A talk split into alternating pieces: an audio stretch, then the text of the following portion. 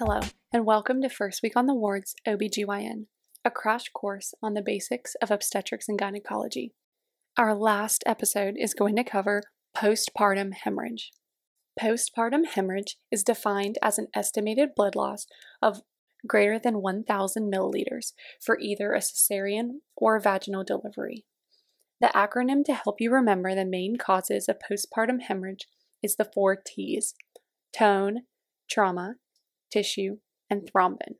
Tone is referring to uterine atony, which we will discuss in detail later, and uterine inversion, a condition in which the uterus inverts and prolapses out of the cervix. In this case, the immediate treatment is replacing the uterus to its right position. The next T, trauma, can be any laceration along the genital tract, whether that be cervical, vaginal, periurethral, that results from the normal trauma of birth, or possibly from an operative vaginal delivery, in which particularly forceps are used. Trauma can also be any degree of tear or from an episiotomy. Tissue refers to retained placenta, or the spectrum of placenta accreta, increta, and percreta. Finally, thrombin refers to any kind of coagulopathy, including DIC. The most common cause of postpartum hemorrhage is uterine atony. The visual I like to use is a water hose. After the placenta detaches from the uterine wall, all of the blood vessels supplying the placenta must be kinked off. This is accomplished by the contraction of the uterus and the compression of the vessels within the myometrium, among other factors. If this contraction doesn't occur and you have atony, the patient will present with an enlarged, soft, boggy uterus. Risk factors for uterine atony can best be lumped together under the title of things that make the uterus unprepared or unable to contract. These include prolonged, precipitous, or induced labor, grand multiparity, infection, uterine overdistension with polyhydramnios or multiple gestations, and fibroids. For prolonged, precipitous, or induced labor, I imagine that either the muscle of the uterus is tired from a long labor, not warmed up in a precipitous labor, or desensitized to the contractive effects of oxytocin in an induced labor. I imagine uterine overdistension as stretching the muscle fibers past their optimum contractile length and making it harder for them to recover back down to a normal size. For grand multiparity, the uterus is just worn out. And finally, fibroids or leiomyomas are disordered abnormal muscle growths that cannot contract appropriately.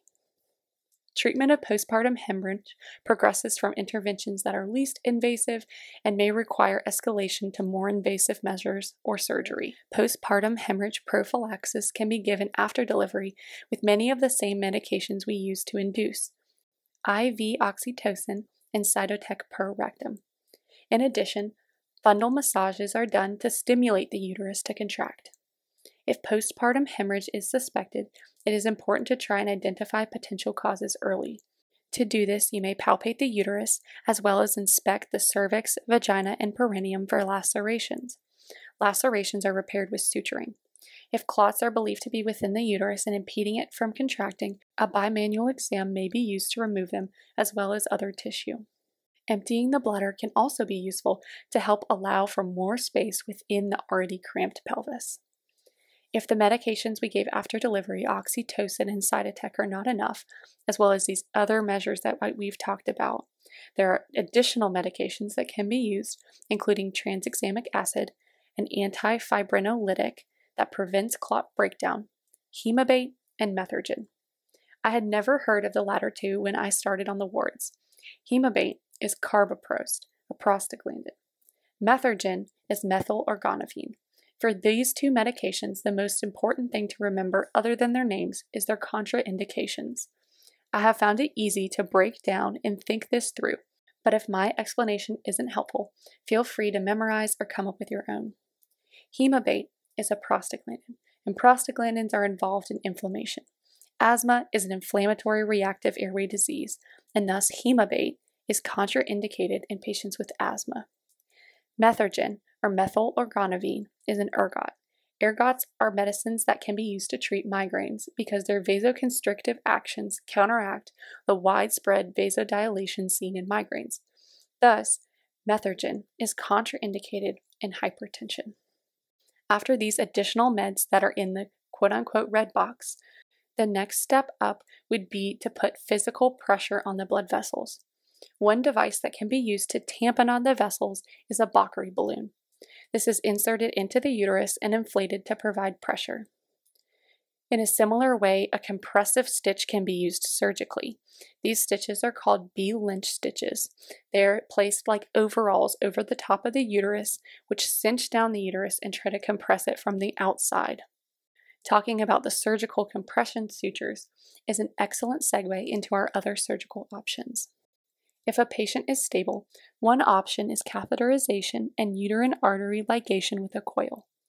Uterine artery ligation can also be achieved surgically by placing bilateral stitches around the uterine arteries. These stitches are called O'Leary stitches.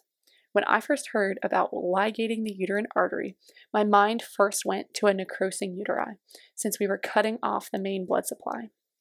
However, I was reassured that during pregnancy, many anastomoses are created, and these are sufficient to supplying blood to the uterus. Ligating the artery does not cut off the blood supply completely, but simply decreases the amount of blood available in an attempt to stop the bleed. The final and most drastic surgical option for postpartum hemorrhage is removing the source of bleeding entirely by performing a hysterectomy. In summary, postpartum hemorrhage is defined as an estimated blood loss of greater than or equal to 1,000 milliliters. The four T's are tone, trauma, tissue, and thrombin, with the most common being uterine atony, as identified by an enlarged, soft, boggy uterus. Options for management include fundal massage, high-dose oxytocin and cytotec per rectum, emptying the bladder, performing a bimanual exam. Our other medications includes tranexamic acid, Hemabate, which is contraindicated in asthma, and Methergine, which is contraindicated in hypertension, compressive devices or stitches, uterine artery ligation, and ultimately hysterectomy. While I hope that you don't see this often on the wards, it is an important concept to understand.